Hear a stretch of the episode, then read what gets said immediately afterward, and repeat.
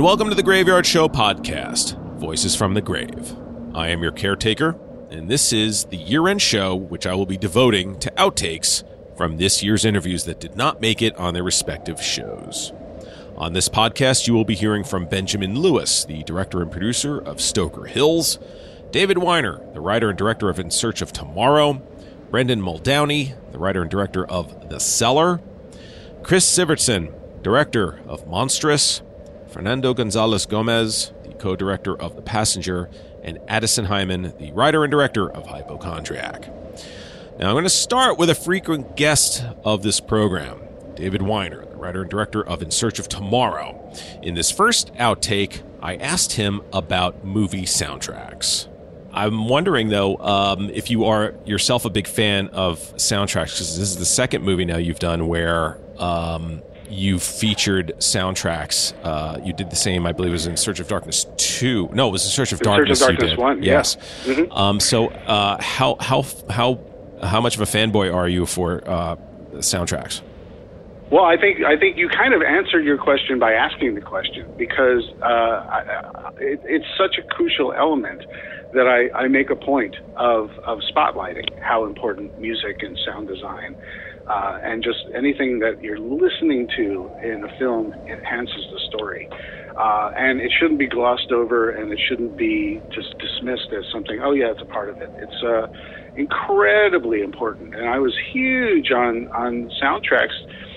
Well, again, it goes back to Star Wars. You know, I had that Star Wars soundtrack. I remember I, for some reason, I got that Star Wars soundtrack before I saw Star Wars. My dad got it for me.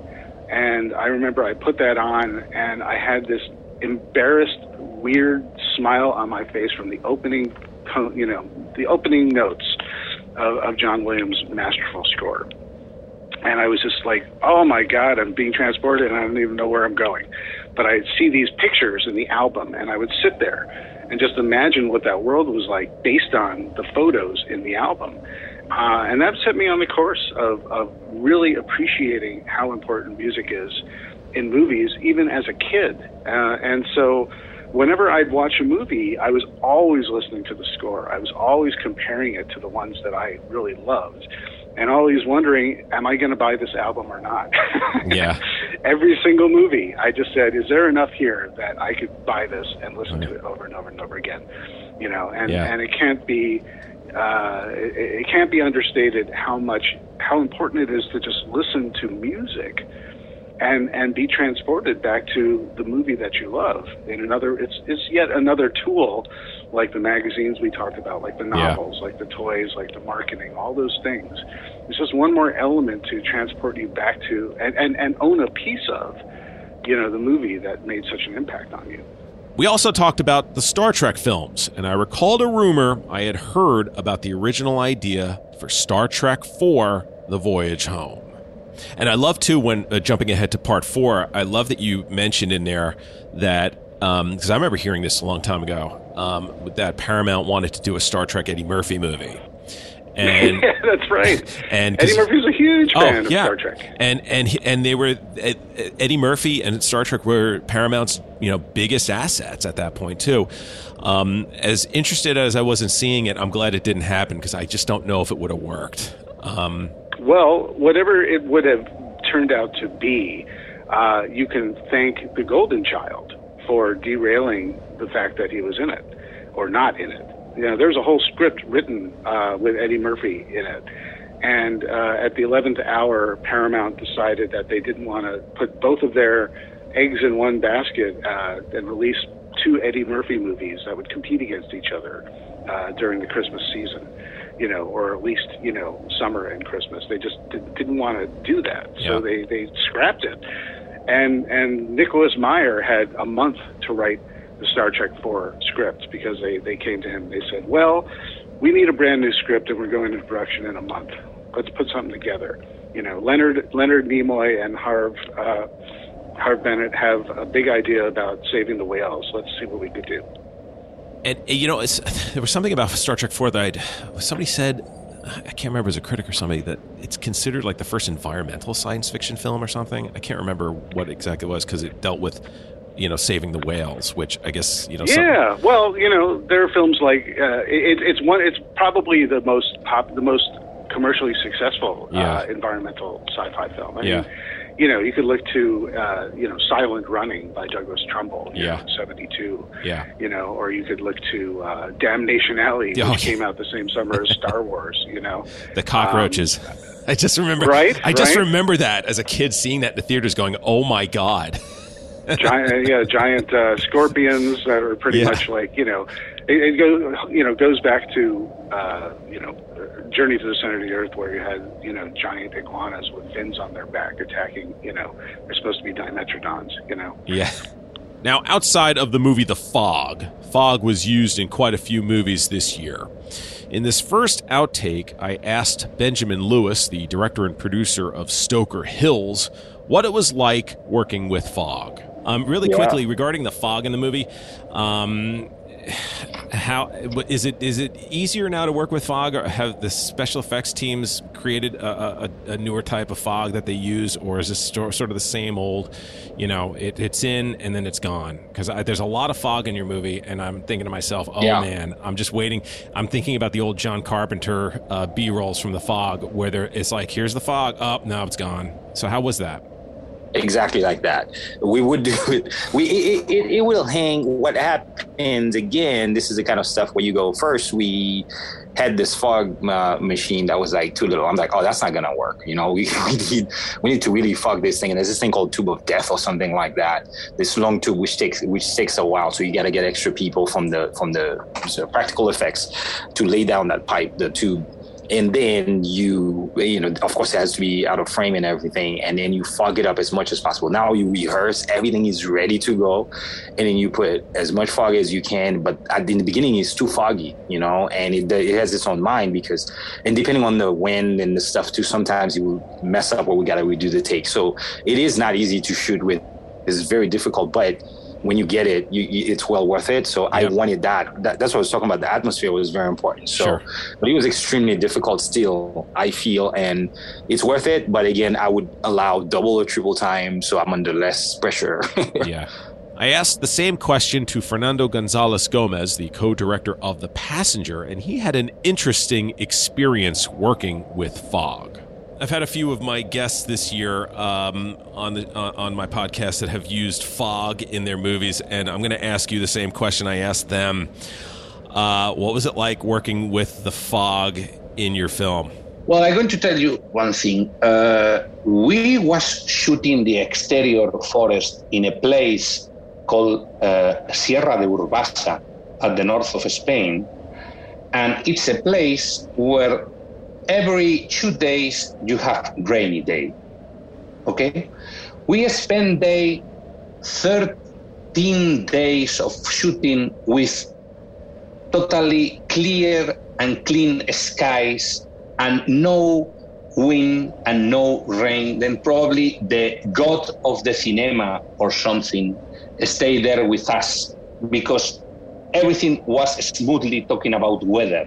Then when we use the um, the, the fog machines was totally calm and everything works because the, the, the fog stay in the place mm-hmm. waiting for us to shoot.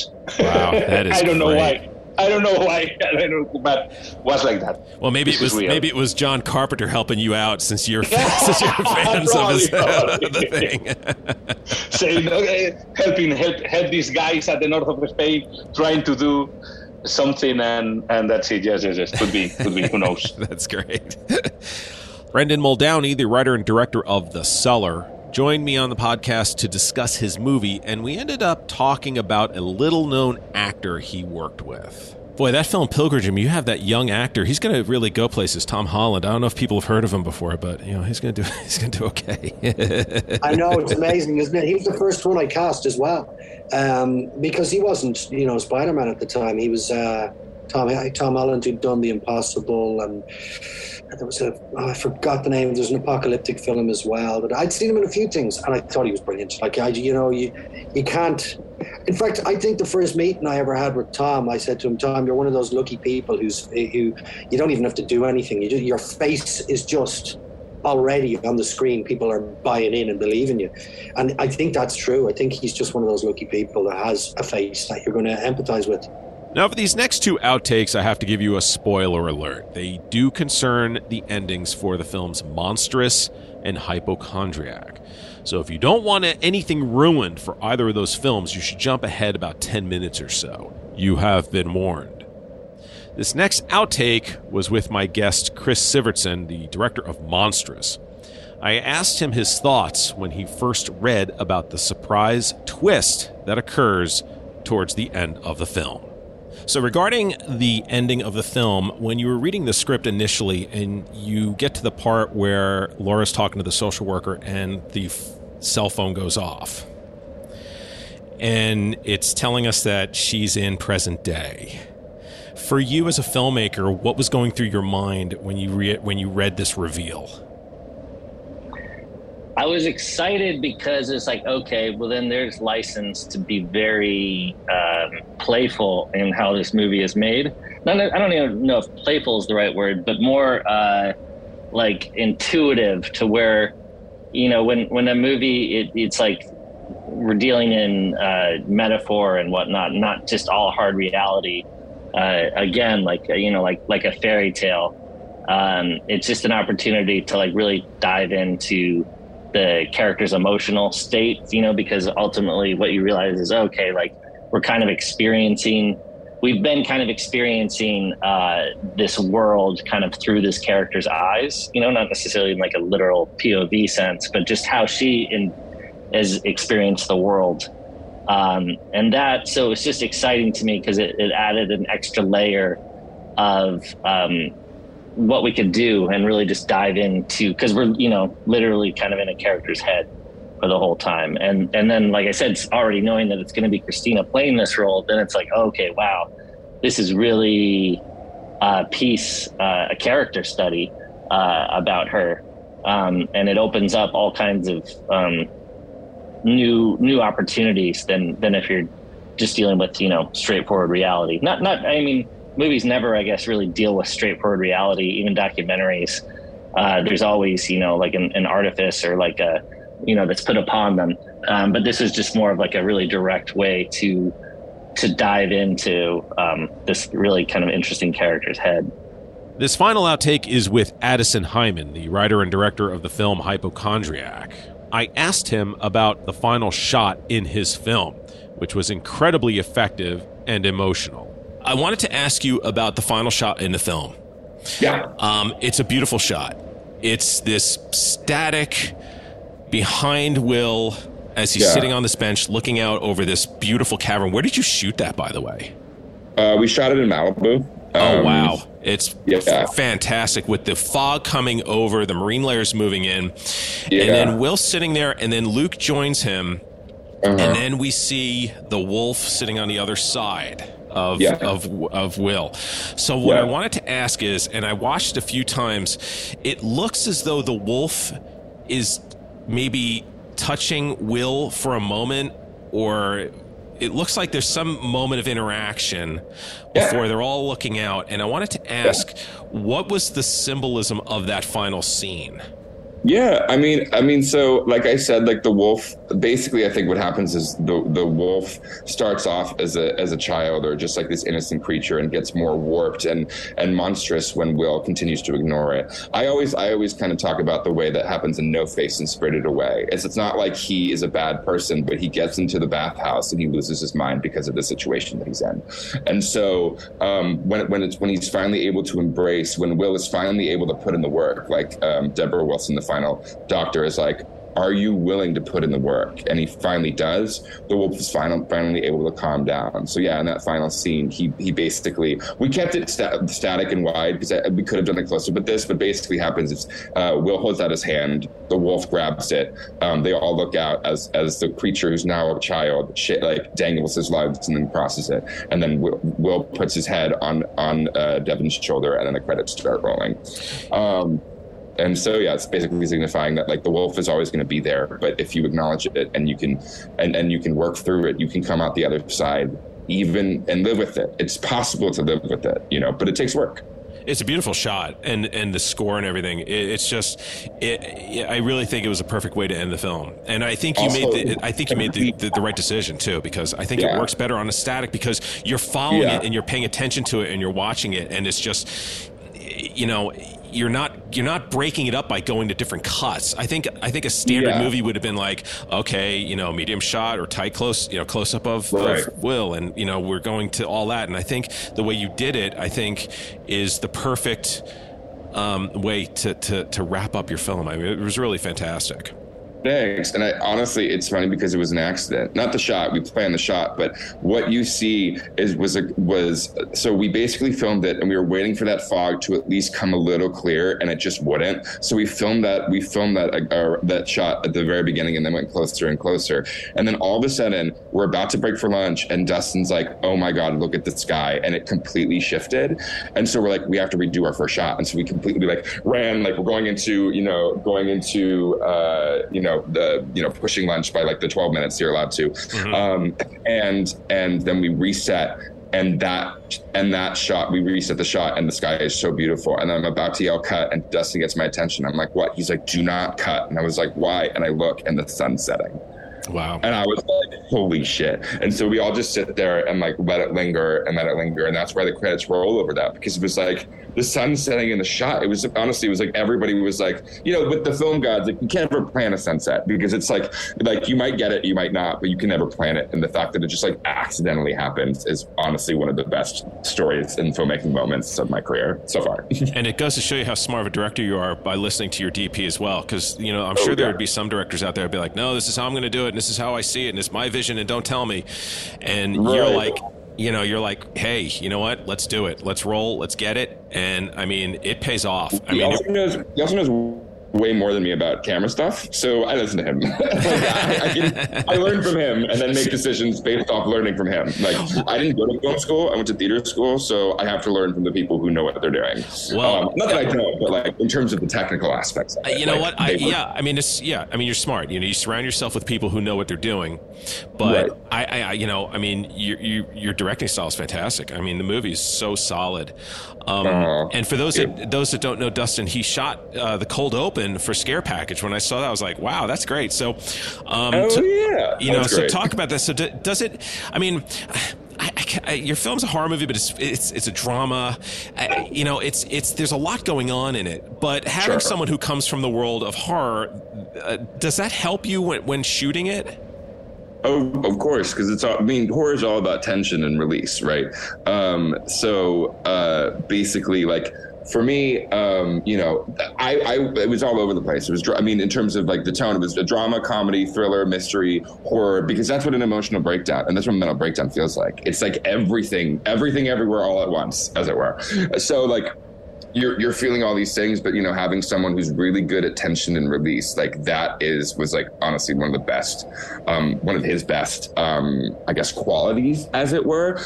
Uh, another aspect that, that there's like Dustin's secret sauce that like I found out like uh, like a couple days in is like whenever we were running out of time, it would be like um, it would be like okay.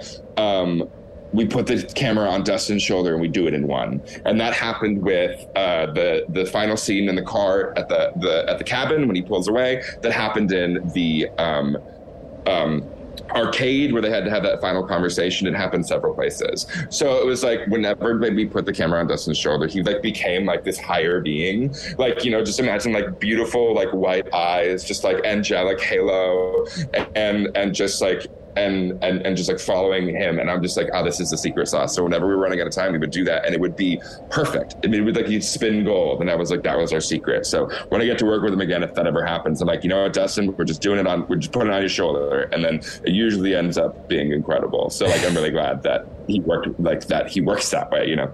That very that, like you know, I'm a very intuitive director and writer. Like that's just how I how I work. Like I plan obviously, but then like I forget it all and I just go in the moment and then make decisions based off how I feel in the moment because you know we don't have time for me to sit there and, and, and deliberate for 45 minutes. I need to make the decision now because we have 12 hours and we're shooting an indie movie. Yeah. um and he's very much the same way you know?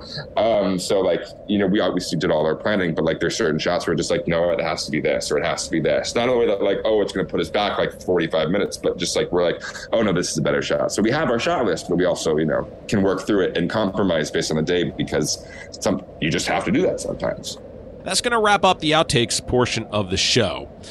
Now, if you're catching this on YouTube, I've included the links to all of the original podcasts that these guests appeared on. Now it's time for everybody's favorite segment of the year the caretaker making a fool of himself. When uh, when I do this podcast, it's generally me just sitting here by myself, or sometimes joined by the dog. So basically, I'm just talking to myself. So you can imagine what it's like when the show goes off the rails. So here are some stupid moments of me trying to record the podcast. And uh, well, this year I included a special outtake with me and one of my guests on the program as well. Cue the silly music. Uh, the Blu-ray release is going to be June 21st in the cellar. In the cellar? what was that? In the cellar? in the meantime, if you'd like to reach out, reach out, what? Dumbass. If you'd like to reach out to me, the synopsis is as follows: After a governor issues an executive order, order.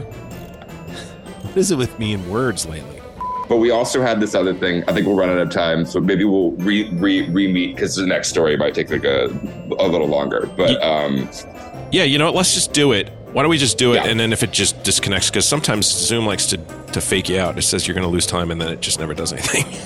yeah, yeah, yeah, yeah. so yeah, go Cool. ahead. So yeah, um, yeah. So basically, like I um, we had this like secret like Oh, son of a bitch! that couldn't have happened any worse. you gotta be kidding me. we're back. Yeah, if that wasn't the Zoom gods telling me, yeah, yeah. oh my gosh, sorry about that. All right, uh, so worries. so go. Oh, all right, all right, here we go. Fathom Events is producing this event, and it's going to be held, as I said, uh, from. Does me no good when I scroll and it doesn't scroll. That's just stupid. Oh, I have a show to do in a few. I have an interview to do in a few minutes here. Yay! Hooray for time! Oh, I hope I hope this. Oh, I hope this computer just shuts down right now. That'd be awesome.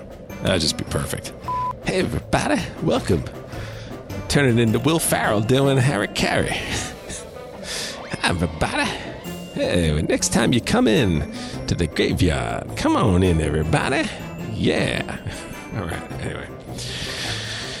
Oh my god, I'm a dope.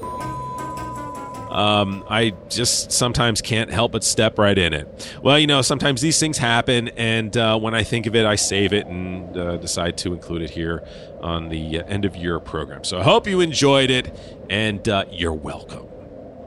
Well, that's going to wrap up the uh, Graveyard Show podcast for 2022. Now, uh, before I go, there are a few things that I need to acknowledge. Uh, as I've mentioned previously, I'm going to be concentrating more on the Graveyard Show's YouTube channel. And judging by the new subscribers and activity on the channel these last few months, many of you have been discovering the show as well. So if you're a podcast listener and you haven't subscribed to the GYS podcast on YouTube, I would highly suggest you do that. Not only can you find the podcast on YouTube, uh, you can also watch my video production, Catacombs of Horror, and uh, other videos such as BC's Video Vault, The Caretaker Presents, GYS Classic Podcasts, old horror promos, among other things. So um, I intend to expand content on the GYS podcast on YouTube in 2023 and you really don't want to miss that. Now, it doesn't mean that I'm giving up the podcasting business altogether. It just means I'm going to be devoting a lot more time to YouTube content, and it's probably going to be uh, larger wait times in between podcasts. So I would love for you to join me on the GYS on YouTube channel. Just look up Graveyard Show Podcast and you will find it. Now, I have my annual thank yous I need to do. Uh, first of all, I want to thank all of my guests that joined me this year on the show uh, Benjamin Louis, Emily Bennett, and Justin Brooks, Mickey Keating, David Weiner, Alejandro Hidalgo, Brendan Muldowney, Chris Sivertson, Fernando Gonzalez Gomez, Ruzbe Hidari and Dana Abraham, Addison Heimann, Spider One and Chrissy Fox, as well as Damien Leone, and uh, Andrew Cooper. It was great having you all on the show. I want to thank you for taking the time to sit down with me uh, and uh, talk about your projects. And uh, I hope all of you had a good time here on the program. Next, I have to thank the folks over Katrina Wan PR for all of their help, emails, um, getting me uh, interviews, uh, rebooking when needed. sending me links to screeners. Uh, I want to thank them. Uh, another great year working with them. So thank you, everyone at Katrina Wan. And I also want to thank everyone at Falco Ink. as well uh, for helping book some uh, interviews and getting me screener links and uh, sending me info that I, uh, that I need.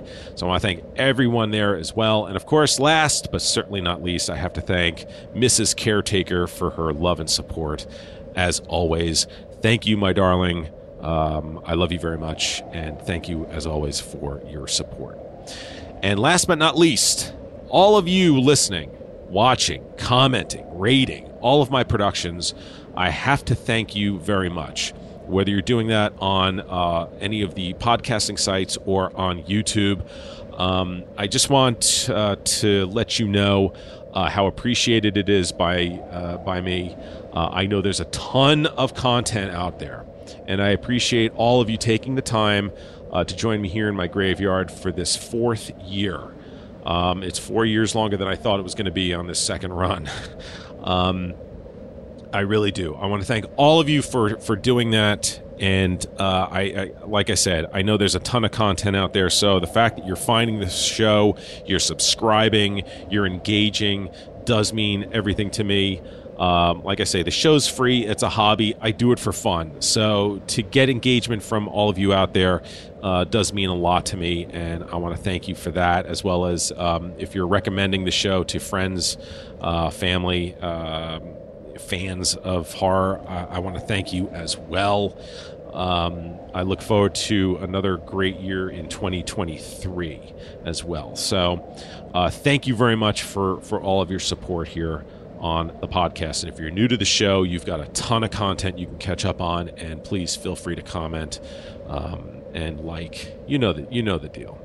Uh, I want to wish everyone out there a Merry Christmas, a Happy Hanukkah, a Happy fill in the blank, whatever holiday you may be celebrating here in the month of December. I want to wish all of you happy, merry, uh, everything. So have uh, a great holiday season.